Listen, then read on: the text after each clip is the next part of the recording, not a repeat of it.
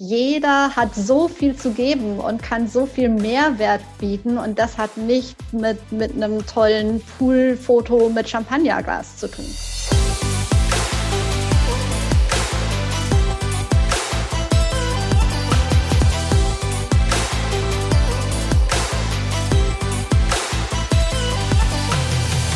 Herzlich willkommen zu einer neuen Folge der Gedankendealer, deinem Podcast-Format rund um die Themen Business, Spiritualität, Persönlichkeitsentwicklung und Freundschaft und vor allem Themen und Menschen, die die Welt ein Stück weit schöner und besser machen. Mein Name ist Julie. Ich freue mich riesig, heute einen Gast hier zu haben, Verena Bender. Die ähm, Verena werde ich jetzt noch mal ein bisschen vorstellen, aber ich sage erstmal ganz offiziell, schön, dass du da bist. Herzlich willkommen, meine Liebe. Ja, vielen Dank. Was eine Ehre, dass ich dabei sein darf bei euren tollen Gästen. Freut oh, was, was, für eine Ehre, dass du dabei bist und dich mit einreißt. Ähm, ich möchte ganz kurz ein paar Sachen zu dir sagen für diejenigen, die dich nicht kennen. Und ähm, dann habe ich natürlich viele, viele neugierige Fragen für dich vorbereitet.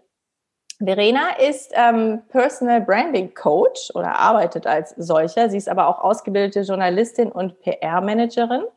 Ihr Herz schlägt dafür, andere Menschen mit ihrer Leidenschaft zu mehr Sichtbarkeit zu verhelfen, sodass diese dann die Aufmerksamkeit bekommen, die sie verdienen. Und heute gilt diese Aufmerksamkeit ihr. Also sehr, sehr schön. Ähm, Verena sagt, dass PR nicht nur was für Prominente und Politiker, sondern für jeden von uns relevant ist. Und darauf macht sie in ihrem Podcast Be Your Brand aufmerksam, indem sie also auch Menschen interviewt, die bereits bekannte Personenmarken sind, wie unter anderem äh, Journalist Gabor Steingart, Influencerin Diana zur Löwen, ähm, dann Ex-Bildchef Kai Diekmann, Erfolgscoach Marc Galal und viele, viele mehr. Also es ist wirklich beeindruckend, wen du da alle in deinem Podcast hast.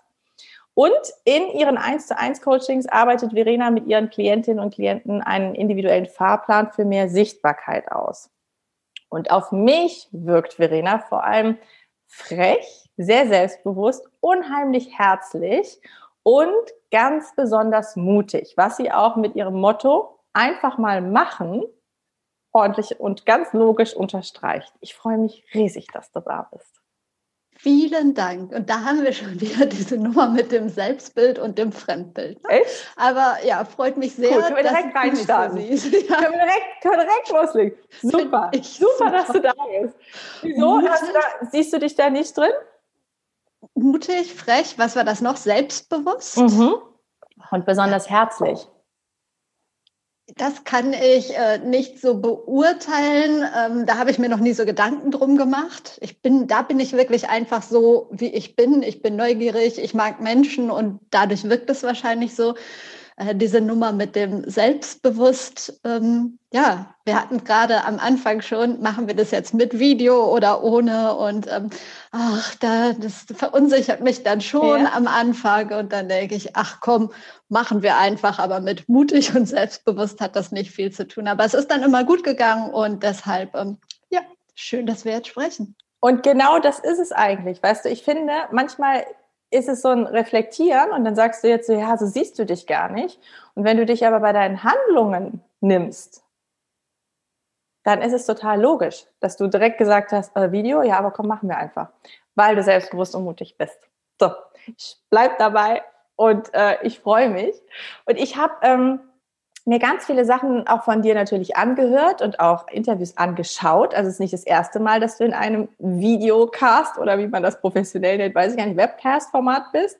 Ähm, und ich habe herausgefunden, dass du ja, bevor du in dieser Medienwelt warst, was ganz anderes gemacht hast. Und mhm. ähm, wir bei den Gedankendealern, wir möchten immer gerne ja auch den Menschen zeigen. So, ich finde also deine Mission, die dich antreibt, finde ich großartig, andere Menschen mehr in die Sichtbarkeit zu bringen, die ja, einfach die Aufmerksamkeit verdienen. Und gleichzeitig bin ich sehr neugierig auf dich.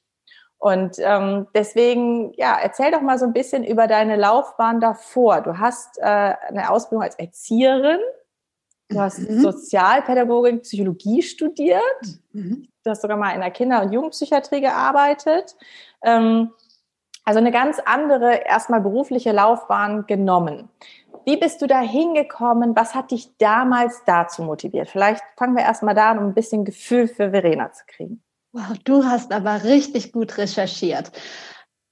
Ja, ähm, mein Lebensweg war nie so wirklich gerade, wobei immer wenn ich mir was vorgenommen habe, habe ich das durchgezogen. Als mhm. ich in der Grundschule war, wusste ich, ich möchte Kindergärtnerin äh, werden, ich möchte Erzieherin werden und ähm, das wusste ich auch bis zur zehnten Klasse und ich war mir sicher, dass ich das möchte. Ja, wow, das wollte ich. Aha. Das wollte ich. Das wollte ich eigentlich schon im Kindergarten und und meine Eltern, die haben mich grundsätzlich immer machen lassen. Sie hätten es natürlich lieber gehabt, ich hätte dann Abi gemacht und so hätte ich machen können. Aber nein, ich wollte Erzieherin werden.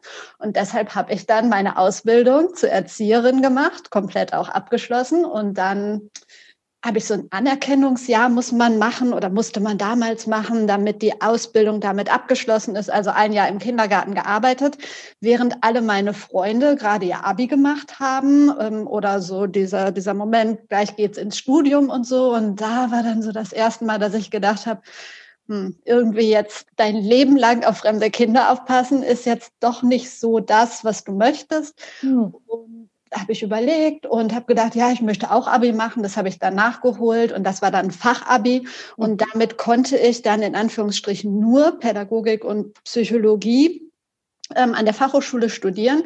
Das habe ich auch gemacht und ich finde die, äh, also die Fächer wahnsinnig spannend, ja. finde ich jetzt immer noch. Ja. Also die ganzen Inhalte mega spannend und ähm, habe das durchgezogen und da gehörte ein Praktikum in der Kinder- und Jugendpsychiatrie ah, zu. Also ich habe dann nicht genau okay. dann mhm. nicht ähm, fest angestellt, sondern im Rahmen eines Praktikums, weil das aber dann mein Ziel war. Okay. Ich gedacht habe, ja Menschen helfen und so, das fand ich immer spannend und den Umgang mit Menschen und so, daran hat sich nichts geändert. Ja. Und dann habe ich da mein Praktikum gemacht und das ging mir so an die Nieren. Also ich bewundere die Menschen, die das können, aber für mich war klar, ich kann das nicht. Also ich lasse alles so sehr an mich ran. Das ist vielleicht in manchen Situationen ein Vorteil, aber in so einem Job wäre das ein totaler Nachteil. Möglicherweise können Menschen das lernen, aber ich habe dann entschieden, nee, das ist nichts für mich, das möchte ich nicht und relativ schnell war mir dann klar, ach, ich glaube, ich möchte jetzt Journalistin werden. Ich habe dann zu Ende studiert und in der Zeit habe ich für die Lokalzeitung, genau, habe ich geschrieben. Ja, also da habe ich jetzt auch nicht groß recherchiert. Bei uns im Ort, ich komme aus Lüdenscheid im Sauerland, mhm. bin ich ähm, zur Zeitung gegangen und war da am Empfang und habe gesagt, ja, ich hätte gern Ihren Chefredakteur gesprochen. Und die Frau guckt mich an und sagt, was wollen Sie denn von ihm? Haben Sie einen Termin? Hm, ich glaube 18. Mega. 18, ja. 19, irgendwie so. Und dann hat sie gesagt, haben Sie einen Termin? Habe ich gesagt, äh, nö. Und was wollen Sie von ihm? Ja, ich möchte ihn fragen, ob ich für seine Zeitung schreiben darf. Und der kam gerade in dem Moment, kam der aus der Mittagspause und stand dann so hinter mir. Und dann hat er gesagt, ja, dann kommen Sie mal mit. Hatte ich also total Glück. Und dann habe ich mit Wahnsinn. dem gequatscht und habe ihm erzählt, was ich so wollte. Und dann wie das so ist bei der Zeitung, ähm, hat er mich dann auf so einen Termin geschickt, der nicht wirklich wichtig war. Und ich sollte ein paar Zeilen, also da wurdest du noch nach Wörtern oder Buchstaben oder so, ähm, ja, bezahlt damals und du hattest auch so Vorgaben, wie viel Zeichen du abliefern solltest, mhm. habe ich dann gemacht und habe dann meine Prüfung bestanden und durfte wow. dann als freie Mitarbeiterin da arbeiten Danach bin ich zum Lokalradio. Ja, und so kam immer mehr. Und als ich dann mein Studium zu Ende hatte, was ich wie gesagt wirklich abgeschlossen habe, habe ich mein Volontariat dann bei dem Radiosender gemacht, bei dem ich frei gearbeitet habe. Wahnsinn, da steckt so viel drin. Ich weiß nicht, ob dir das selber aufgefallen ist. Vor allem steckt auch ganz viel Mut drin. Okay. Also sorry, damit 18 hinzugehen, zu sagen, ich will jetzt mal mit dem Chefredakteur sprechen und ja klar, das will ich machen und dann machst du das auch direkt ähm, das ist genau das, glaube ich, was, was bei dir so mitschwingt und offensichtlich also auch schon sehr früh da war. Ähm, ich finde das unheimlich spannend, auch dass du gesagt hast, du wolltest Menschen schon immer helfen. Mhm. Und ähm, das hat sich so weitergezogen. Also eigentlich ist es sehr geradlinig. Ne? Du hast einfach nur viel Know-how an anderen Stellen mitgenommen, aber es ist so ein Connecting the Dot ist möglich. Also dieses Menschen helfen, Menschen supporten, Geschichten ähm, zu verstehen, zu begreifen, oder? Das, das ja. ist als eine Linie. Ja, das hört sich, also wenn man das erzählt, hört es sich auch an wie eine Linie. Ja. Und rückblickend betrachtet sehe ich das auch oft so. Natürlich erzählt man oft dann die schönen Sachen, also diese Zeit bis zu meinem Schulabschluss irgendwie an der weiterführenden Schule. Das war jetzt keine geile Zeit, habe ich noch nie erzählt. Aber Wie warst da, du in der Schule? Ich war gut in der Schule. Hm. Äh, ich weiß nicht, ob ich mich nicht an mein Umfeld anpassen konnte oder mein Umfeld sich nicht an mich anpassen konnte. Also meine Grundschulzeit war mega, das war super. Ähm, da hatten wir eine tolle Gemeinschaft und dann bin ich auf die weiterführende Schule gekommen und die anderen waren, glaube ich, ein bisschen weiter als ich und hatten ganz andere Interessen. Also ab der siebten Klasse war es halt, äh, dass du in der Raucherpause irgendwie in der Raucherecke standest und ähm, in der ersten Pause wurde dann Alkohol getrunken und oh, so. Wow. Und da war ich, ja, und ich war so ganz krass, ähm, nicht mein Ding, sorry Leute, und habe das auch knallhart gezeigt und stand dann damit relativ alleine da. Und ähm, ja, da waren halt so Sachen, wo man schon zu kämpfen hat, aber ich glaube, das gehört auch dazu. Und ich habe das früher nie erzählt, aber ich glaube, solche Phasen hat jeder irgendwann mal. Und nur weil es irgendwann mal richtig mies lief, heißt es nicht, dass man nicht was Gutes daraus machen kann. Mhm. Und ist das der Grund, warum du es, wenn du sagst, du hast es früher nicht erzählt und es hört sich für mich so an, als ob du jetzt offener damit umgehst? Ist das der Grund, es zu tun, um anderen Mut zu machen oder zu zeigen, du kannst deine Geschichte trotzdem weiterschreiben? Du nix? Definitiv, definitiv, auf mhm. jeden Fall, ja. Okay.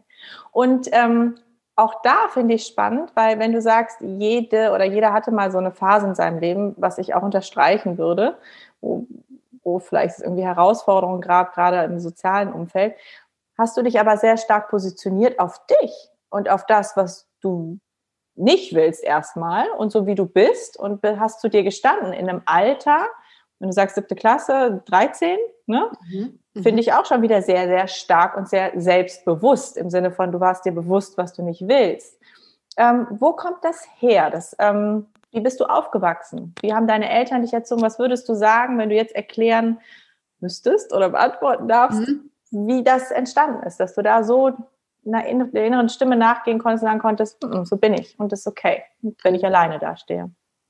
Stimmt, also schön, wie du das gerade beschrieben hast. So habe ich das noch nie gesehen. Und auf deine Frage, definitiv kommt es durch mein Elternhaus. Also ich bin jetzt nicht irgendwie mit einem goldenen Löffel oder so geboren worden, aber ich bin in einer wirklich heilen Familie aufgewachsen. Also meine Eltern haben mich damals relativ jung bekommen und meine beiden jüngeren Brüder danach und ähm, ja, im Sauerland in einem Einfamilienhaus, ähm, einem kleinen und mein Vater ist Rektor an einer Grundschule mhm. und hatte dann ab mittags halt auch Zeit für uns und meine Mama so als, als Hausfrau und Mama die Lust auf Kinder hatte und ähm, mein Papa hat sich nebenbei immer noch selbst verwirklicht. Der ist jetzt vor kurzem in Frührente gegangen, weil er und meine Mama halt noch das Leben für sich so genießen wollen. Und mein Papa hat nebenbei immer Sachen gemacht, auf die er Bock hatte und die hat er dann durchgezogen. Also der hat Bücher geschrieben und veröffentlicht, der hat Spiele entwickelt und hat vor äh, vier Jahren seinen eigenen Blog gestartet. Also Nein. der macht einfach. Wow.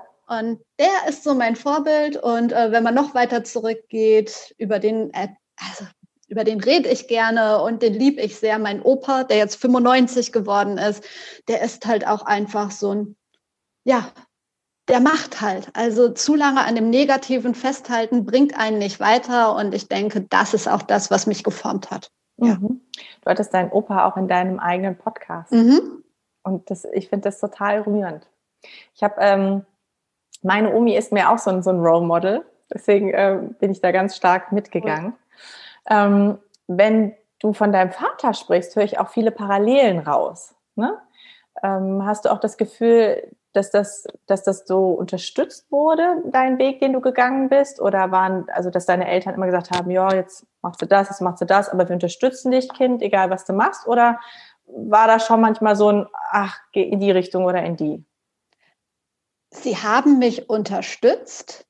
Wie gesagt, sie fanden es jetzt nicht so cool. Ich glaube, Sie haben das ja weise vorausgesehen, dass ich nicht mein Leben lang auf fremde Kinder aufpassen möchte. Und ähm, Sie haben mich sanft darauf hingewiesen, dass ich ja vielleicht auch nach dem Abi entscheiden kann, ob ich das möchte. Aber ich wollte das halt dann so und ähm, dann habe ich das auch so gemacht und sie haben mich dann machen lassen. Also ja. und mittlerweile, glaube ich, haben sie auch verstanden, dass es dann dass es dann ganz gut läuft und dass das auch funktioniert. Also da haben sie mich auf jeden Fall immer unterstützt, doch. Schön. Und wahrscheinlich auch schon gewusst, dass man dir sowieso nicht reinreden kann, oder? Ich weiß es gar nicht. Also zwischendurch gab es, es gab eine Phase, ähm, da wollte ich Schauspielerin werden. Aha. Das war auch ganz interessant. Mhm. Ich glaube, das war während der Erzieherausbildung noch, als ich so gemerkt habe, nee, ist doch nicht so ganz meins. Da habe ich meine Urlaube dafür genutzt und habe mich an allen Schauspielschulen in Deutschland beworben. Und in den Urlauben bin ich dann mit dem Zug in irgendwelche fremden Städte und bin zu diesen Vorsprechen gegangen, die katastrophal waren, weil ich keine Begabung für Schauspiel habe. Also ich habe das halt einfach durchgezogen und auch da weiß ich noch, dass meine Eltern irgendwie frühere Studienfreunde angerufen haben aus Stuttgart, München, weiß ich nicht, weil da hatte ich ja noch kein Netzwerk. Ja. Wir hatten jetzt auch nicht das Geld, dass ich da überall in einem Hotel übernachten kann und dann habe ich bei irgendwelchen Bekannten geschlafen. Also ich glaube, die haben viel mitgemacht, aber es war halt cool oder es ist es ist toll. Da habe ich wirklich sehr, sehr viel Glück und bin auch sehr dankbar, dass ich so aufgewachsen bin und ähm, ja, die Unterstützung habe. Ja, ja, sehr schön. Das ist extremst wertvoll. Wenn du von der Zeit sprichst, als du versucht hast, in die Schauspielerei reinzukommen, ähm, wo du sagst, du hast keine Begabung dafür, bin ich mir gar nicht so sicher, weil soweit ich weiß, ist das ja einfach sehr, sehr hart umkämpft. Aber es war ein Rückschlag. Wie bist du damals mit diesen Rückschlägen umgegangen und wie gehst du heute damit um? Oder siehst du keine oder hast du keine Rückschläge? Das sind zwei große Fragen. Ähm, auf jeden Fall gibt es heute definitiv auch Rückschläge. Ja, und wie bin ich damals damit umgegangen? Oder erstmal noch zu meiner Begabung ich habe ich hab da auch gesagt, ich mache das einfach mal, ich finde es toll und habe natürlich einfach mal mehr zum Vorsprechen die Balkonszene von Romeo und Julia ausgesucht. Ich meine, oh. es gibt ja auch nichts, ähm, nichts Einfacheres auf der Welt und ich, oh. ich dachte, es reicht halt, wenn ich den Text kann. Also es Kannst war wirklich. Noch? Nein. Nein? Nein, das, das habe ich auch irgendwo verdrängt. Es war wirklich ja, nicht gut. Also ich habe mich halt zu wenig damit beschäftigt hm. damals. Hm. Ich konnte den Text und fertig. Und ähm, zu den Rückschlägen, da weiß ich noch, mein erstes oder zweites war in München und ähm, ich habe solche Hoffnungen da reingesteckt und war dann in der Schauspielschule und hatte so ein Vorsprechen vor vier oder fünf Leuten, die da saßen und gesagt haben, ja, dann legen Sie mal los. Und nachdem ich drei Sätze gesagt habe, haben die gesagt, ja, danke, reicht schon. Und ich durfte rausgehen. Und bin dann raus und ich war Tränen überströmt. Ja. Es war so eine Katastrophe für mich. Und ähm, vorher war da schon so ein Typ, mit dem habe ich mich gut unterhalten. Da saß man dann ja so auf dem Boden und hat gewartet und er so, hey, ach komm, ist doch nicht so schlimm. Für mich ist heute auch irgendwie, weiß ich nicht, das 16. Mal oder so. Äh, lass gleich noch einen Kaffee trinken. Und dann habe ich irgendwie gewartet und der war noch schneller wieder draußen als ich. Ja, und dann hat er erzählt von seinen ganzen Rückschlägen und so. Und ähm, wir haben uns kaputt gedacht und Kaffee getrunken und äh, fertig. Also es war einfach eine coole Zeit und an die anderen Rückschläge kann ich mich gar nicht mehr erinnern. Also das war dann halt einfach so. Aber es war eine coole Erfahrung. Ja. Und heutzutage mit Rückschlägen, hm, ich überlege gerade, ob mir ein konkretes Beispiel einfällt. Was meinst du mit einem hm. Rückschlag? Siehst du? Ah, ich wusste es. Deswegen, deswegen hatte ich direkt die Frage rangepackt, ob es die überhaupt für dich gibt. Weil ja. Ich hab, ich, um da mal was zu unterstellen, du kannst mich korrigieren. Ich habe immer das Gefühl, Menschen, die wirklich so wie du sagen, was meinst du überhaupt mit einem Rückschlag, sind auch die, die oft sagen, was meinst du denn mit einem Fehler? Weil das meistens Menschen sind, die, die so eine hohe Macherkultur haben und dann irgendwie alles als eine Erfahrung oder ein Learning mitnehmen. Okay, ja, aber kann man so sehen. Mhm. Also ich habe, wenn ich jetzt ähm, in Sachen Personal Branding oder Sichtbarkeit ja. oder so, ich nehme mir dann was vor, vielleicht ja. kennst du das so ein bisschen, du hast ein Podcast-Interview mit einem großartigen Gast und du weißt irgendwie, dass es aufgrund des Gastes durch die Decke gehen wird. Das wird eine super Folge und so und du planst deine komplette Promo und dann teilst du alles und denkst, warum geht das denn nicht so ab, wie ich mir das gewünscht habe? Und ähm, soll ich meinen Post nochmal löschen? Soll ich was umschreiben? Äh, soll ich dies machen oder das machen? Und ähm, ja, dann ist es halt einfach so. Und dann gibt's irgendwie eine Folge, wo ich alleine irgendwie über zehn Tipps für mehr Sichtbarkeit spreche, wo ich denke, ja, das weiß doch eh schon jeder und so. Und lade die hoch und ähm, steck nur halb so viel Herzblut vielleicht in die ganze Promo. Und denke, hä, wieso funktioniert das so gut? Also sowas ist vielleicht so ein bisschen, ähm, ja, ein Rückschlag auch nicht wirklich. Aber man kann halt nicht alles steuern. Und wie du sagst, ich lern dann raus oder nimm es einfach so hin. Genau, genau. Und äh, du lebst ja jetzt auch in Köln und das ist mhm. ja halt irgendwie, ne, passt ja auch zum Kölschen Grundgesetz, ne? Ja. Es ist, ja. wie es ist, ne? Genau. Und halt einfach so hin und so an. Ja. Ähm, sag mal, du hast jetzt, bist schon sehr schnell, also viele Beispiele, die du auch hast, ne, sind sehr, sehr stark so in dieser Medienwelt schon verankert. Wenn du, ähm, für mich klingt es halt auch sehr, sehr logisch, dass dieser Background, den du gegangen bist, also auch gerade wenn du jetzt auch von der Schauspielerei erzählst, dass dir das sicherlich alles in deiner heutigen Arbeit hilft. Ähm, ist es so? Also hast du wirklich das Gefühl, du hast da ein Fundament so an Verständnis für den Umgang mit Menschen, auf das du dich immer beziehen kannst?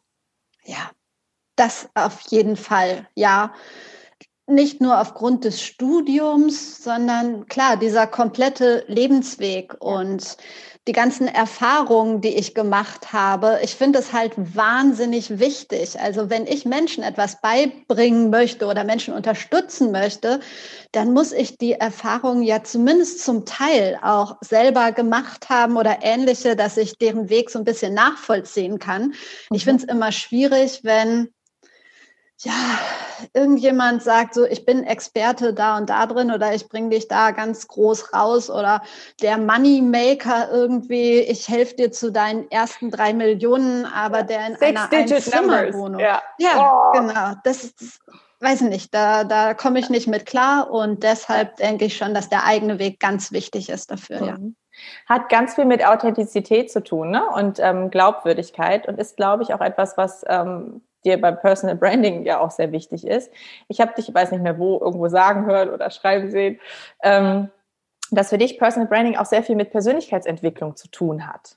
Ist es deiner Meinung nach eine Voraussetzung, bevor jemand beschließt, ich gehe jetzt als persönliche Marke nach draußen, ich will sichtbar sein, dass er vorher schon viel äh, Persönlichkeitsentwicklung gemacht hat? Oder kann sie eher das auch parallel machen?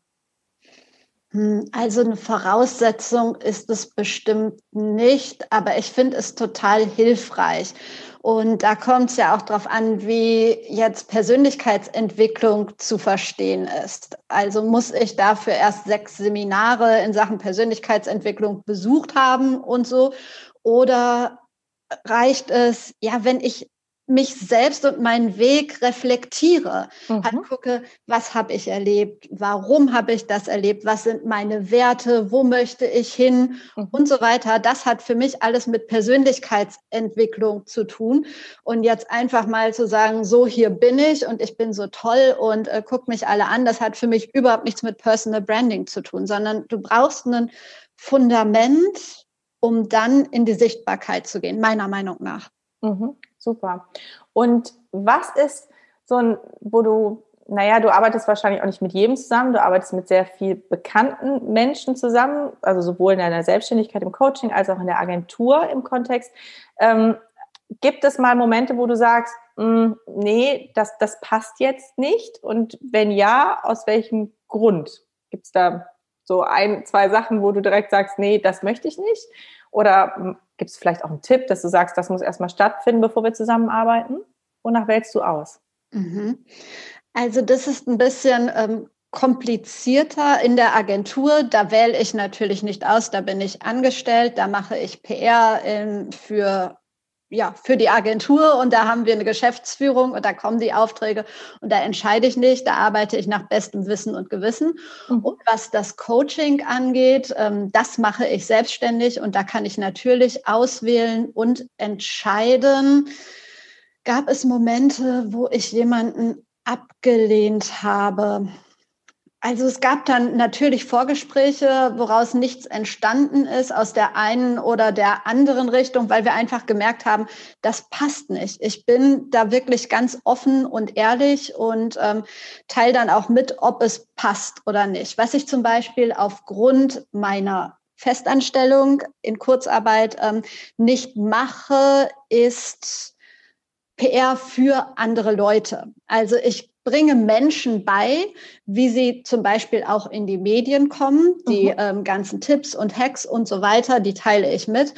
Aber aktiv einem Journalisten zu sagen, hey, ich habe hier jemanden, der ist ganz toll im Bereich so und so, mach doch mal eine Geschichte über den oder die. Das kann ich nicht, das mache ich nicht. Ähm, das widerspricht dem der, der Abmachung mit meinem Arbeitgeber. Okay. Und das sind dann vor allen Dingen Sachen, wo ich sage, alles klar. Das heißt, das kann ich nicht im Sinne von meines, äh, meiner Übereinkunft mit meinem Chef kann ich genau. das nicht, ne? aus genau. Wettbewerbsaspekten äh, heraus, von der Capability natürlich, aber das ist halt einfach so ein, so ein Kodex. Genau. Schön. Das heißt, ähm, du fährst also auch sehr, sehr gut, zweigleisig. Ich finde das auch immer ganz spannend, weil wenn jemand sich selbstständig macht, dann ist oft so viel Druck drauf. Hast du für dich das ganz klar auch so ähm, verteilt, dass du gesagt hast, oh, ich möchte die Sicherheit in der Festanstellung und möchte mich aber, erinnert mich so ein bisschen an deinen Vater. Komme ich gerade nebenbei austoben oder ist das einfach entstanden? Ich würde sagen, das ist einfach entstanden und ich bin diesen Weg gegangen und er macht einfach wahnsinnig viel Spaß. Ja. Also ja. und aufgrund, ich habe das ja schon länger, ähm, oder vor längerer Zeit begonnen, ähm, doch durch Corona, die Agentur, für die ich arbeite, macht sehr viel im Eventbereich auch. Und dadurch bin ich halt ähm, in Kurzarbeit seit über einem Jahr und dadurch ist dieser Bereich Coaching natürlich wahnsinnig gewachsen und alles, was ich nebenbei machen kann, weil ich viel sorry, musste schneiden, ähm, wahnsinnig gewachsen, weil ich viel mehr Zeit habe. Mhm, mhm.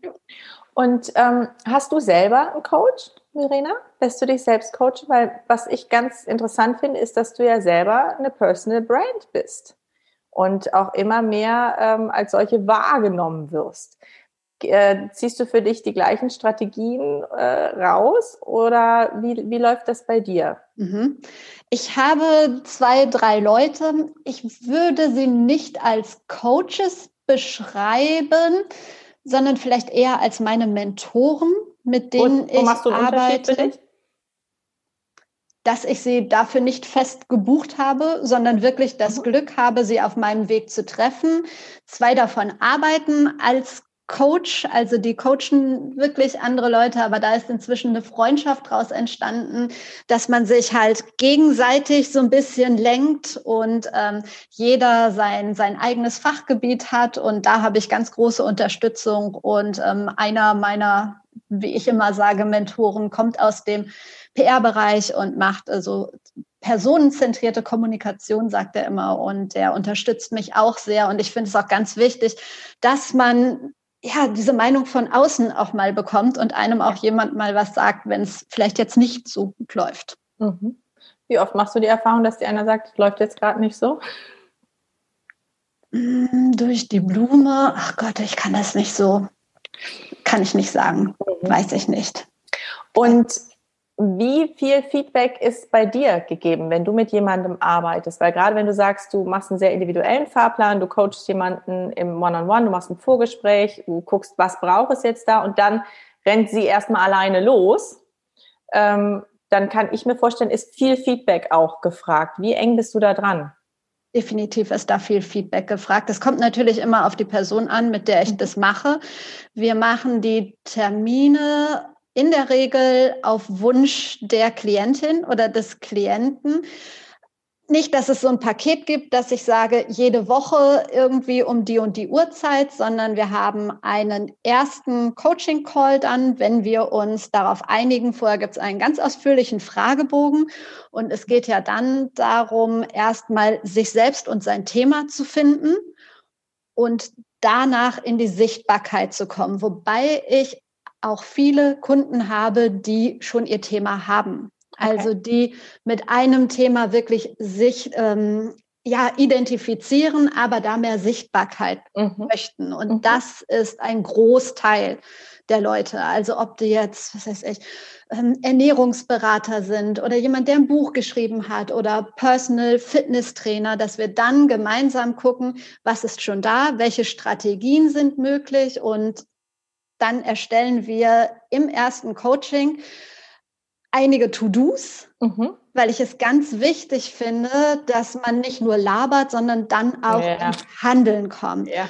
Und nachdem diese To-Dos dann zumindest angegangen wurden, auf die man sich gemeinsam verständigt hat, gibt es dann die nächste Einheit. Und wenn zwischendurch Fragen sind oder Feedback gewünscht ist, dann wird es auch definitiv kommen, ganz individuell, ja. Ja, super. Nicht nur labern, da ist es wieder, ne? sondern auch machen, in Aktion treten. Und ich glaube, das ist auch so das, was du eben meinst mit der Persönlichkeitsentwicklung. Also in dem Machen hast du die Erfahrung und durch diese Erfahrung kriegst du eine Resonanz, positiv wie negativ, und dann entwickelst du ne? und erweiterst entsprechend deinen dein Horizont.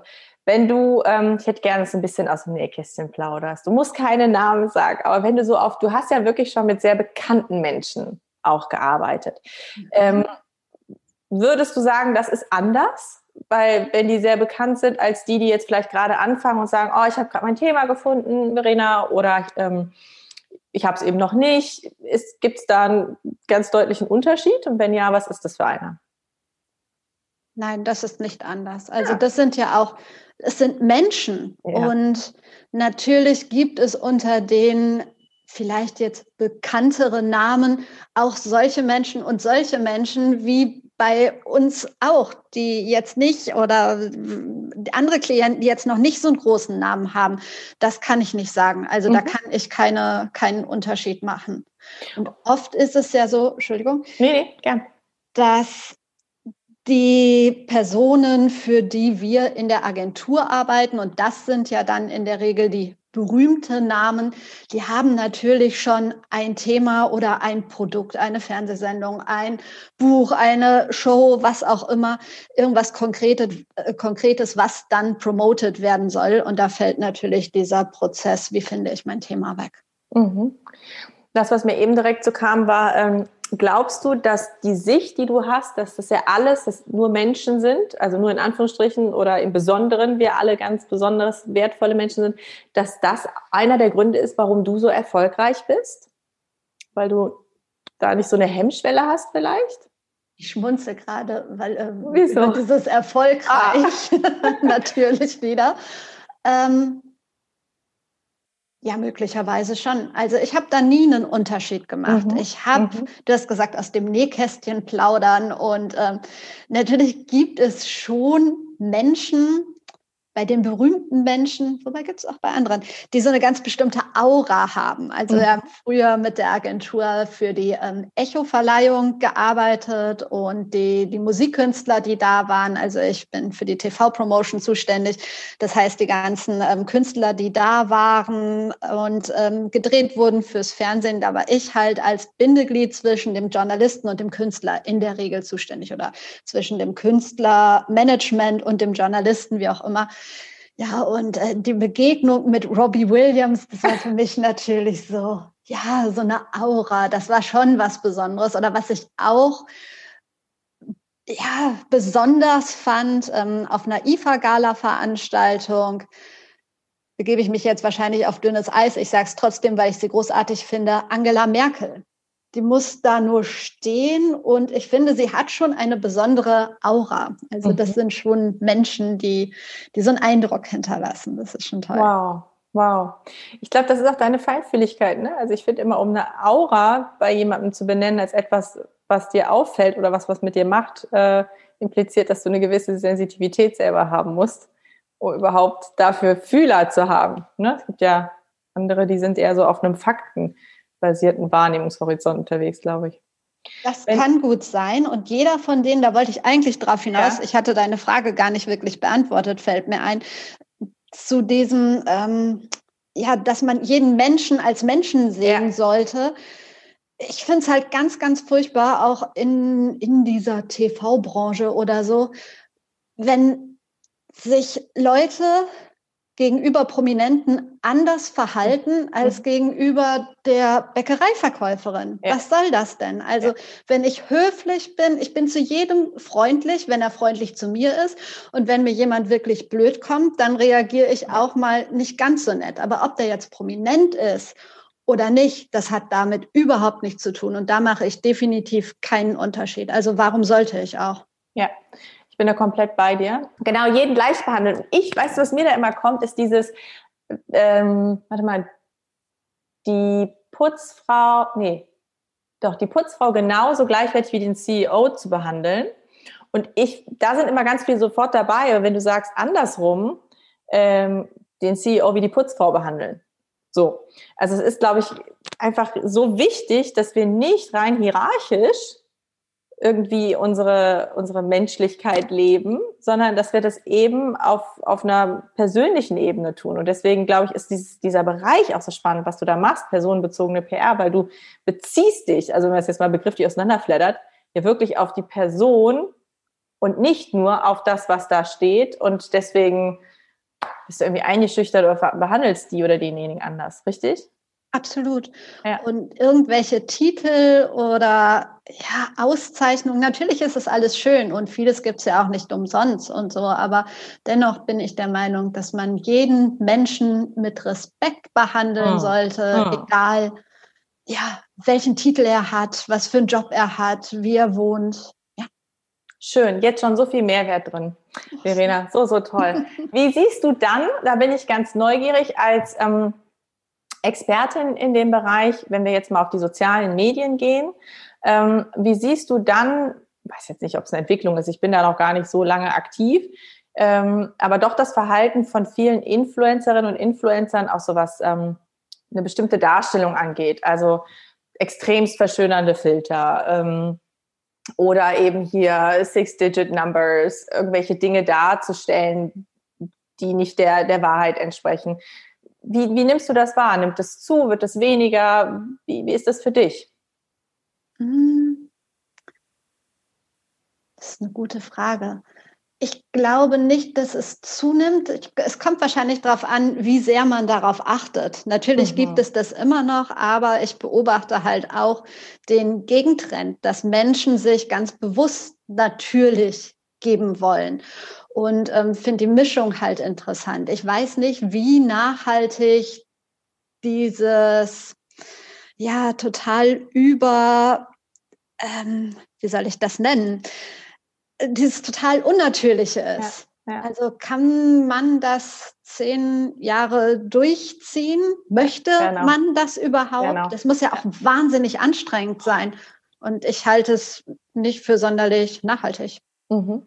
Und wenn du so jemanden hast als Kundin oder Kunde, empfiehlst du dann auch zu sagen, hm, guck da mal hin oder denkst du dir ja, das ist eine Erfahrung, die du selber machen musst? Hatte ich bisher nicht. Und ich glaube, oder ich weiß auch nicht, ob ich solche Menschen anziehen würde. Mhm. Mhm. Ich weiß nicht, ob das Menschen sind, die wirklich genau hinschauen möchten, ähm, wo stehe ich, was kann ich, und gerade diese Sache, welchen Mehrwert kann ich anderen Menschen bieten? Also nur dadurch, dass ich wahnsinnig schön aussehe, ja, es ist ein schöner Anblick, aber mir geht es immer darum, dass die Menschen in sich reingucken und jeder hat so viel zu geben und kann so viel Mehrwert bieten und das hat nicht mit, mit einem tollen Poolfoto mit Champagnerglas zu tun. Ja, ja, schön. Bist du auf allen Kanälen aktiv? Du bist sehr umtriebig, du bist jetzt ja aber auch ein Profi. Ähm, und ich denke immer so, boah, Respekt, das ist extrem viel Arbeit, die da drin steckt. Ne? Vor allem mit so einer hohen Professionalität, wie du es durchziehst. Das ist sehr konkurrent und ähm, äh, ja, sehr eindrücklich einfach. Auf wie vielen Kanälen bist du wirklich aktiv? Welche nimmst du einfach nur so mit und was ist deine Empfehlung dahingehend? Ich bin wirklich aktiv auf drei Kanälen. Mhm. Natürlich finde ich es total wichtig, dass ich mich mit in Anführungsstrichen allen Kanälen ein bisschen auskenne, zumindest weiß, wie sie funktionieren. Ansonsten würde ich mich ja komplett unglaubwürdig machen, wenn jetzt jemand im Coaching sagt, ich möchte komplett TikTok basiert irgendwie jetzt sichtbar werden würde ich zumindest im Moment sagen, finde ich total gut und TikTok ist wichtig, aber bitte such dir jemand anderen, da kann ich okay. dich nicht unterstützen, weil ähm, TikTok ist nicht meine Plattform. Ich bin aktiv vor allen Dingen auf LinkedIn, auf Twitter und Instagram gehört mhm. einfach dazu. Also da bin ich definitiv aktiv ja, Facebook läuft bei jedem so ein bisschen nebenbei. Im Moment Clubhouse, da probiere ich natürlich aus. Das gehört auch dazu. Das finde ich auch ganz spannend.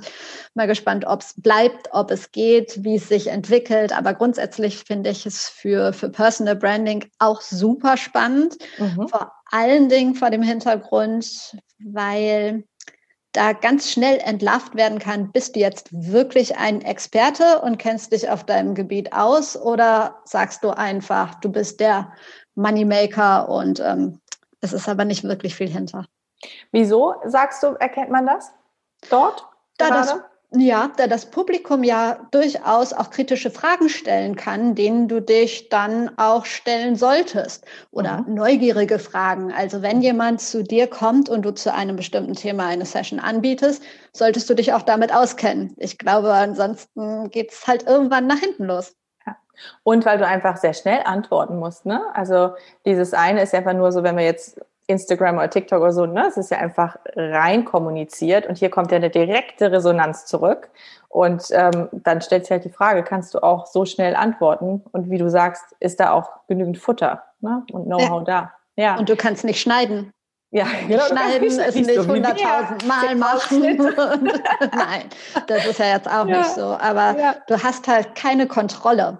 Und ich finde, das ist nochmal so, so eine Überwindung. Mhm. Ist es für dich eine Überwindung? Das erste Mal, ja, so immer dieses erste Mal war es eine riesengroße Überwindung, weiß ich noch. Das habe ich aber jedes Mal vor meinem ersten Clubhouse-Tag, habe ich auch echt schlecht geschlafen und ich habe es zum Glück mit einer Freundin gemacht, die im Bereich ähm, Persönlichkeitsentwicklung auch äh, coacht und die da wirklich Profi drin war und die mich dann so ein bisschen mit an die Hand genommen hat. Und dann haben wir es zusammen gemacht und danach habe ich mit einer anderen eine, eine Session gehostet, die sich jetzt noch nicht so gut auskannte und Ach da, am Anfang ist erstmal alles schiefgelaufen, weil ich nicht wusste, wie ich sie jetzt zum Host ernenne und sie hatte auch keine Ahnung. Und ja, dann habe ich einfach in die Runde gefragt. Ganz ehrlich, hm. ich finde, da musst du auch ganz offen mit umgehen. Ja. Gesagt, das ist jetzt unsere erste Session. Die Plattform gibt es jetzt seit zwei Wochen. Ja. Ich weiß nicht, wie ich sie zum Host ernennen kann. Weiß es hier zufällig jemand, dann bitte Bescheid sagen. Ja, und da waren Leute, die haben weitergeholfen. Und keiner Super. ist perfekt. Niemand kann alles. Genau, genau. Und ähm, nochmal zurück auf die Frage vorhin. Jetzt hast du gesagt, welche Kanäle du ein bisschen bespielst. Mhm. Ähm, was ist deine Empfehlung? Also welche, ja. gibt es da eine standardisierte oder ist es sehr spezifisch deiner Meinung nach? Ich versuche eine kurze Antwort zu überlegen. Ein bisschen Zeit haben wir noch, hau raus. also optimal finde ich, wenn jeder eine, eine Base hat, sage ich immer. Ein, es muss kein eigenes Online-Business sein, aber so, na gut, du hast natürlich noch viel mehr. Du hast deine Homepage, du hast Blogartikel, du hast den Podcast. Das sind natürlich schon drei Sachen. Aber das sind drei Sachen, die dir keiner nehmen kann. Also wenn jetzt ähm, Instagram abgeschaltet wird, mhm. dann hast du trotzdem noch deine Sachen. Mhm. Genauso bei LinkedIn oder Twitter. Deshalb finde ich es gut, eine feste Base zu haben und dich nicht von irgendwelchen Social-Media-Plattformen komplett abhängig zu machen. Mhm. Also es gibt ja Menschen, die mit, mit Facebook-Gruppen ihren kompletten Umsatz machen und nicht mal eine Homepage haben, wo ich ja. immer denke, ich könnte nachts nicht ruhig schlafen. Mhm. Ähm, vielleicht kenne ich mich damit dann zu wenig aus, aber für mich ähm, wäre es unsicher und beunruhigend und deshalb finde ich ähm, es gut, einen eigenen Kanal zu haben und dann auf zwei Social-Media-Plattformen unterwegs zu sein, die jetzt zu der Person passen und auch zu dem, was die Person macht. Also ich finde immer, wer, wer zum Beispiel Törtchenbäcker ist, finde ich es total super, äh, Pinterest zu benutzen. Ja. Überall, wo man was sieht ja. und so. Absolut. Aber wenn du jetzt, weiß ich, wenn du ein Buch geschrieben hast, musst du sehr kreativ sein, um das irgendwie für Pinterest optimal umsetzen zu können. Außer du brennst jetzt halt total dafür, dann fällt einem gemeinsam auch was ein. Aber wie gesagt, eine, ein Hauptkanal und zwei Social-Media-Kanäle finde ich optimal. Mhm. Super, danke. Was war deine ähm, Grundmotivation für deinen eigenen Podcast? Der ist ja jetzt äh, seit anderthalb Jahren oder wie lange ist der im Start? Den gibt es, den gibt es sogar schon Länger? zwei Jahre. Zwei Jahre, wow. Ja, Dezember wow. 2018. Wahnsinn. Und, und absolut durch die Decke gegangen. Du hast äh, extremst bekannte äh, Gäste da. Was war so deine Grundmotivation? Du schreibst sehr gerne und jetzt in so einen Talk einzusteigen, in so ein Format? Einfach mal ausprobieren. Genauso also, wie mit dem Blog, ja. Ich ja. habe es gemacht und habe gedacht, es gibt doch schon so viele Podcasts, aber gut, warum nicht? Und ich hatte ja den Vorteil, dass ich beim Radio wirklich die Ausbildung gemacht habe, deshalb war Schneiden und so jetzt nicht das Problem. Okay. Und ich habe einen, einen tollen Gast aus dem Kommunikationsbereich damals, der gesagt hat, ach, das, was du machst, das finde ich sowieso immer gut. Komm, ich gebe dir ein Interview. Und der hat dann die nächste mitgezogen. Ja, und so lief das. Aber ganz ehrlich, bei der ersten und der zweiten Folge dachte ich, probiere das mal aus. Wenn es keiner hört, dann hört es halt keiner. Also was ist das Schlimmste, mhm. was passieren kann? Und dann lief es aber irgendwie gut. Ja. Ist, das, ist das das, was du auch Leuten sagst, die vielleicht sagen, ähm, es interessiert ja keinen, ähm, was, was ich zu sagen habe oder ich bin nicht gut genug oder noch nicht ausgebildet genug? Ist das das, das Gleiche? Oh ja, dieses Ich bin noch nicht ausgebildet ja. genug, das finde ich auch. Das ist halt was, wo man sich so gerne dran festklammert. Das ist ja an der sechsten ja. Ausbildung, ja. ja, Entschuldigung. Nee, das, was ich Leuten dann sage, ich versuche erstmal gemeinsam mit denen wirklich die ganzen Stärken rauszufinden und ich möchte eigentlich ja den Menschen nicht sagen, du kannst das und das und das, sondern dass sie selber merken, ja. was sie eigentlich können und wie vielen Menschen sie damit helfen können. Und erst dann, wenn sie es wirklich selber wissen und ich nicht die vielleicht sogar schon siebte, achte Person bin, die gesagt hat, ah komm, du kannst es doch, sondern wenn sie es selber wissen, dann löst sich irgendwann was und sie äh, versuchen es vielleicht mal oder probieren es mal aus. Ja, ich glaube auch immer, das ist bei mir genauso im Coaching, das ist der Schlüssel. Ne? Mhm. Äh, wir können noch so viel in unserer Wahrnehmung mitteilen. Da ja. muss sich genau das, was du sagst, selber irgendwie neu sortieren ja. in der Selbstreflexion. Hm. Gibt es Dinge, vor, do, für denen äh, eine Verena Bender Angst hat? Wenn ja, was? Boah, jede Menge. Oh, viele. Ja, Angst. Was dir so richtig Angst macht was mir so richtig Angst macht, Menschen, die ich liebe, zu verlieren. Mhm. Also das ist immer das Erste. Ja, das, das macht mir am meisten Angst. Ja. Und gibt es Dinge, die du noch nicht gemacht hast, vielleicht auch noch nicht gewagt hast, kann ich mir kaum vorstellen, aber noch nicht gemacht hast, weil du noch nicht dazu gekommen bist, die aber, die dich rufen, die dich ziehen, auf die du eigentlich Lust hast oder ja, die du unbedingt noch angehen möchtest? Und wenn ja, was ist das? Eine Million? Jetzt bezogen yes. aufs Business oder im Das, Leben? was dir kommt. Also im Business fällt mir jetzt gerade ein, ich ich brauche irgendjemanden, der mich unterstützt und muss mich auf die Suche machen, muss aber erstmal einen Plan machen. So ganz am Anfang äh, ist ja, was kann ich abgeben, wie kann ich es abgeben, wem kann ich es abgeben? Auf jeden Fall. Ich möchte unbedingt ein Newsletter starten, weil ich genau weiß, wie wichtig das ist und auch jedem predige. Aber okay. ich ich habe keine Zeit. Also wann soll ich das alles machen? Ich möchte das auf jeden Fall alles machen. Es gibt so viele Dinge, die ich noch machen möchte und die werde ich auch machen, aber so Step by Step. Mhm, mhm. Und im Privaten, jetzt bin ich neugierig, weil du es so unterteilt hast. Gibt es da irgendwas, was dich zieht, wo du sagst, es ist vielleicht schon länger ein, ein Wunsch oder ein Bedürfnis und es hat noch nicht so viel Raum bekommen? Das sage ich dir, wenn das Mikro aus ist. Okay, jetzt sind alle neugierig. Ja, Teaser. Teaser Auch vielleicht Teaser. irgendwann. Oder wir sprechen in zwei Jahren nochmal. Das dann ist viel besser, genau. Ja, genau. Hier, hier, Format. Schön. Was machst du denn ähm, privat? Also wenn man dich jetzt nicht gerade in einem Interview in deinem Podcast oder beim Schreiben am Rechner oder in der Agentur erlebt, was machst du dann so? Das ist ja dann gar nicht mehr so viel Zeit. Also ich, okay. ich liebe es, Sport zu machen. Nee, das stimmt nicht. Das, also mir ist äh, meine Zeit schon heilig, meine private Zeit. Ähm, ich, ich mache fast jeden Tag Sport, zum Glück zusammen mit meinem Mann, weil wir uns so gegenseitig antreiben. Wenn kein Corona ist, gerne auch im Fitnessstudio. Aber seit ja, seit dem jetzigen Lockdown, der ja seit drei Monaten andauert, ähm, machen wir jeden Abend in der Woche von 19 bis 20 Uhr Sport. Im Was macht ihr? Meistens Villa Reif oder andere Videos und noch ein bisschen Kraft und ja. Boah, cool. ja, ja, jeden Abend. Ja, freitags nicht. Montag, Dienstag, Mittwoch, Donnerstag in der Regel, ja. Ja, und sonntags. Aber da nachmittags. Also Sport, ich lese total gerne, ich liebe es zu lesen und ja, ansonsten natürlich, was so alle Zeit mit Freunden, mit Menschen verbringen. Jetzt natürlich in meiner kleinerer Runde, aber das ist so das, was ich mag. Was sind deine drei Top-Empfehlungen, sei es jetzt Bücher, Podcasts, ähm, die du jedem mitgibst, der sagt, ähm, ich möchte mich jetzt ganz professionell um meine Sichtbarkeit kümmern? Ui, na, deinen nehmen wir natürlich schon mal als grundlegend vorausgesetzt. Also ja, plus Be Your danke. Brand, die drei weiteren. Boah, das ist eine große Frage. Ich habe wahnsinnig viele Bücher. Ich kann mir natürlich total schwer die Titel merken. Eins ist von Sabine Askedom. Mhm.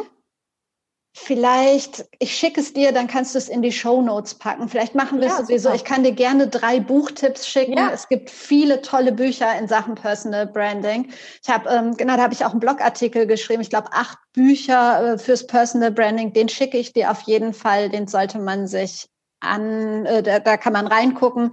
Ich denke gerade schon weiter, während ich rede, macht man nicht. Ähm, Podcast zum Thema Personal Branding. Also ich finde ja, dass Persönlichkeitsentwicklung halt auch krass zum Thema Personal Branding gehört. Und deshalb finde ich Podcasts auf jeden Fall wie deinen oder euren halt total super, ähm, weil man da so viel lernen kann. Und ich finde den Podcast von Tobi Beck super da lernt man so viel über Menschen auch. Ich mag den Podcast von Laura Seiler, Happy Holy Confident. Das sind drei Podcasts, die ich gerne höre, wenn ich es schaffe und die kann ich sehr empfehlen. Toll. Und wir werden auf jeden Fall andere Tipps von dir noch in die Show Notes packen. Ja. Ähm, ich glaube, dass das gerade so für Menschen ist, die so anfangen, die so das Gefühl haben, es zieht mich was oder ich habe vielleicht tatsächlich etwas und traue mich noch nicht nach draußen zu gehen. Und ich glaube, da hilft das immer sowieso so ein Flankieren ne? an so mhm. kleinen Selbstbewusstseinssäulen mit so Best Practices auch zu sehen. Sehr, sehr schön. Verena, ähm, bei mir ist das ganz oft so und bei dir ist es heute auch wieder so. Ich hätte das Bedürfnis, mit dir ohne Ende weiter zu quatschen. Ähm, ich möchte es für unser erstes Interview hier belassen, würde mich aber sehr gerne nochmal mit dir unterhalten und ähm, möchte dir jetzt noch so eine abschließende Frage stellen. Was sind, wenn wir für diese Leute sprechen, die gerade am Anfang sind, Dinge, die du diesen Menschen mit auf den Weg geben möchtest? Zum Thema Personal Branding. Ja, vieles hatten wir ja auch schon. Schau, was deine Stärken sind und wenn du selbst nicht drauf kommst, dann frag einfach mal Leute aus deinem Umfeld, wo sie deine Stärken sehen. Das nächste ist, trau dich einfach mal in die Sichtbarkeit. Also ganz viele haben ja so eine Hemmschwelle. Es könnte das passieren und das und das passieren. Aber erstmal muss ich ja sowieso jeden enttäuschen, wenn du dir noch nicht so ein riesen Netzwerk aufgebaut hast, dann sieht es ja auch erstmal fast keiner. Von daher, was ist das Schlimmste, was passieren kann? Und ich habe mal gelesen, dass auf 100 Leute, die dich gut finden, die das toll finden, was du machst, einer kommt, der das vielleicht nicht toll findet. Und ganz ehrlich, du musst erstmal diese 100 Leute erreichen, um dann auch diesen einen zu bekommen. Vielleicht hast du Pech und der kommt direkt am Anfang, aber lass dich davon echt nicht ermutigen. Also jeder hat was mitzuteilen, hat einen Mehrwert und wenn du Bock hast, dich zu zeigen, dann mach das. Wow, super schön. Volles Empowerment von dir. Da möchte ich stehen lassen. Ich danke dir von Herzen, dass du dabei warst. Es war so schön, mit dir zu sprechen. Vielen, vielen Dank. Okay. Wir verlinken auf jeden Fall zu all deinen Dingen, die du machst. Also von deinem 1 zu 1 Coaching, dein Podcast. Ähm, wir könnten auch deine Agentur, alles, was du da noch mitgeben kannst für diejenigen, die jetzt sagen, okay, jetzt traue ich mich und ich probiere einfach mal aus, einfach mal machen, wie Verena das so schön sagt. Denn ja, ich sehe es genauso, es kann nicht viel passieren. Vielen Dank, dass du da warst. Gerne. Gerne. Ich danke dir für das tolle Gespräch, ein ganz anderes Gespräch, als ich sonst habe und das fand ich total super. Aber du machst es einem total leicht. Ach, schön. Vielen Dank. Freut mich sehr. Liebste Grüße von hier und bis ganz bald. Tschüss. Tschüss.